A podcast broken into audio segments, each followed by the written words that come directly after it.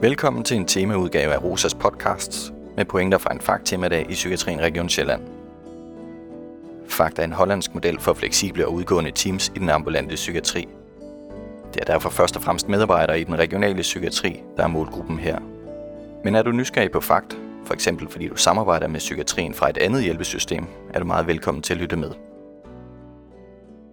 I denne episode skal det handle om bortmøder i Fakt, Specialkonsulenterne Anne Rosenqvist og Nadia Larsen, som begge har stor erfaring med faktimplementering i Region Hovedstadens Psykiatri, kommer med perspektiv på, hvad der kendetegner det gode bortmøde, hvilke barriere der kan være, og hvordan bortmøder adskiller sig fra behandlingskonferencer.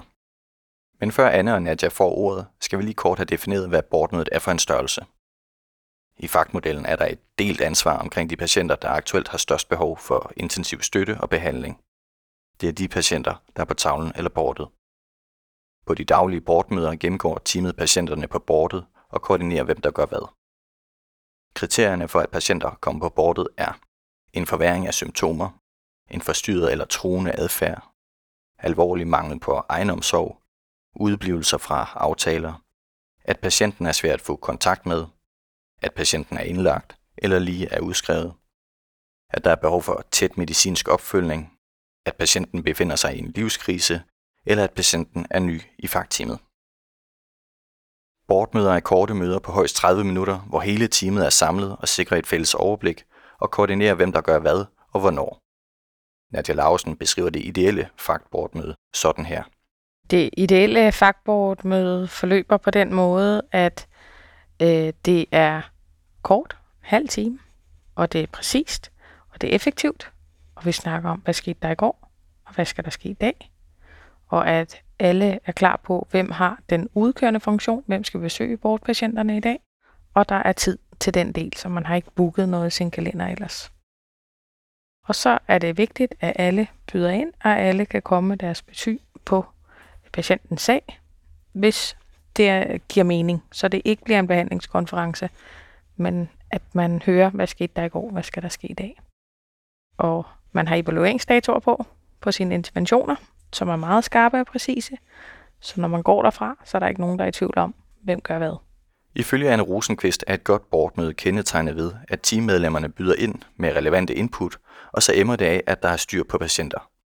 Med kort tid til hver patient kan det, særligt i starten, kræve stram styring af møderne, hvis det skal lykkes. Det skal også gerne være sådan, at tværfaglighederne bare byder ind af sig selv, men i starten tager det sådan lidt tid, så der kan man i stedet for have en mødeleder, som spørger ind, har du nogle perspektiver på det her? Kunne, kunne, det lyder som om, vi skal have en socialrådgiver på. Har du noget? Eller sådan noget. Så, så, så det, der er stram mødestyring, skulle der også gerne være. Et team skal have styr på sine patienter. skal være, hey, han var blevet indlagt i går. Hvad skal vi gøre ved det? Så man skal sådan ligesom vide fra dag til dag, hvad der sker med, sin, med, med den patientgruppe, man er sat i verden for at hjælpe. Og det skal, det skal bortmødet også emme af. Boardmøderne skal sikre teamet et fælles overblik, og der er fokus på de konkrete interventioner. Hvad er det aktuelle behov for støttende indsatser hos de patienter, der er på bordet? På boardmødet, der har man fokus på de helt konkrete interventioner. Hvad er det, jeg skal, når jeg er derude? Vi, vi har brugt billedet mange gange, og vi vil gerne gøre det igen, men Nadja skal kunne komme ind og tage en vagt i jeres team. Og så skal hun kigge på interventionerne, og så skal hun være klar til at køre ud uden at skulle læse i journaler og alt muligt andet, for det har man ikke tid til på sådan en udkørende vagt, hvis den ellers fungerer, som den skal. Så helt konkret, så patienten ikke igen skal fortælle dig, hvad det hele handler om. Og så skal hun også fortælle dig, hvad det hele handler om. Og så skal hun også fortælle dig, hvad det hele handler om, når hun er på bordet. Jamen, det er bare ikke det, patienten har brug for. Patienten har brug for det, det, det. Og så kommer man og siger, jeg kan forstå, at du har brug for det, det, det. Og så er det det, I gør, og ikke andet. Og så har igen. Så et besøg kan sagtens tage 10 minutter. Det kan også godt tage en time. Det er jo lidt forskelligt efter, hvad det er, man skal. Men man skal ikke åbne op og sige, jeg kan forstå, og hvordan har du i dag, og hvordan gik det med, og, og har du tænkt på, og nej, på bord så er det det, det og det. Og det er det, interventionerne skal beskrive. Hvad er det konkret, jeg skal derude? Og så skal man jo følge, om det virker. Så en evalueringsdato på, skriv det i punktform, så det er nemt at gå til. Sådan nogle ting handler bortmøderne om. Det velfungerende boardmøde er en helt central brik i faktmodellen. Men det kan være krævende at få samarbejdet på boardmøder til at fungere. Det kræver, som jeg har været inde på, en klar dagsorden, stram mødeledelse og en mødeleder, der har teamets opbakning. Typiske barriere for gode boardmøder kan være, at der er uklarhed omkring ansvar og roller. Det er også en fordel, at man som team kender hinanden godt og har det godt sammen. De typiske barriere for at få et boardmøde til at fungere godt for et team, er, at der er uklarhed i forhold til beslutninger i teamet. Hvem bestemmer egentlig noget her? Hvem kan tage beslutninger? Ups, så gjorde du det, og når du er teamkoordinator, men du bestemmer ikke over min ferie, eller sådan. Så, så jo mere tydelighed i forhold til beslutningsgangen, inden for alt i teamet. Ikke kun for behandlings, øh, men også for sådan mere lavpraktisk at få nogle ting til at fungere der. Jo mere tydelighed man kan omkring det, er bedre. Det kan også være, at man faktisk ikke kender hinanden særlig godt. Øh, det kan være svært, ligegyldigt hvilken gruppe eller team man skal have til at fungere, om det er en bank eller hvor filen det nu er, man arbejder hen, og få noget til at fungere, hvis man ikke rigtig kender hinanden. Så at bruge noget tid på også at kende hinanden. Hvorfor er man egentlig ansat i psykiatrien? Hvad har været ens vej hen i psykiatrien? Hvad er det, man er drevet af? Hvorfor, hvorfor synes man egentlig, at det er fedt at arbejde i psykiatrien? Og, og måske også turde være en lille smule personlig i forhold til det. Det er nogle typiske barriere, at man ikke rigtig har taget den i teamet. Så hvis, så hvis man arbejder med det, så, øh, så er det en god forudsætning for, at det kommer til at fungere bedre. Så må der jo gerne være et team, som har det godt med hinanden altså som kan joke lidt, og der er en god stemning og en god tone mellem hinanden. Og ikke sådan, hvor nogen sidder og er helt stille og tavse og ikke rigtig er med, eller hvor man får lidt ondt i maven, man ved ikke rigtig, hvor det... Det skal gerne være sådan, at man ja, trives godt i teamet, fordi hvis man trives godt i teamet, så spejler det sig ned til patienter, det smitter af i den kontakt, man har med patienterne. Så hvis man cykler fra et boardmøde ud til en patient, eller kører ud til en patient, eller går ind til en samtale med en patient, hvor man har ondt i maven, fordi det ikke er særlig rart at være i teamet, så møder man jo ikke en behandler, som er særlig god, faktisk, for at sige det som det er. Så det er også vigtigt, at der er en god tone i teamet, at man har det rart med hinanden, og man er omsorgsfuld og, og har det lidt sjovt og rart. Når teamet har det godt med hinanden, kan det være lettere at få sagt fra, når der er noget ved bordmøderne, der ikke fungerer, og det kan der være brug for.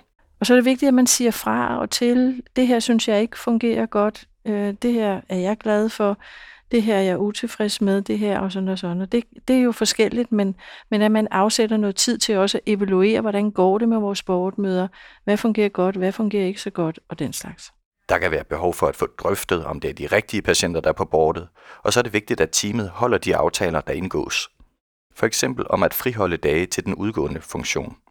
En barriere kan jo også være, hvis man øh, har de forkerte patienter på bordet.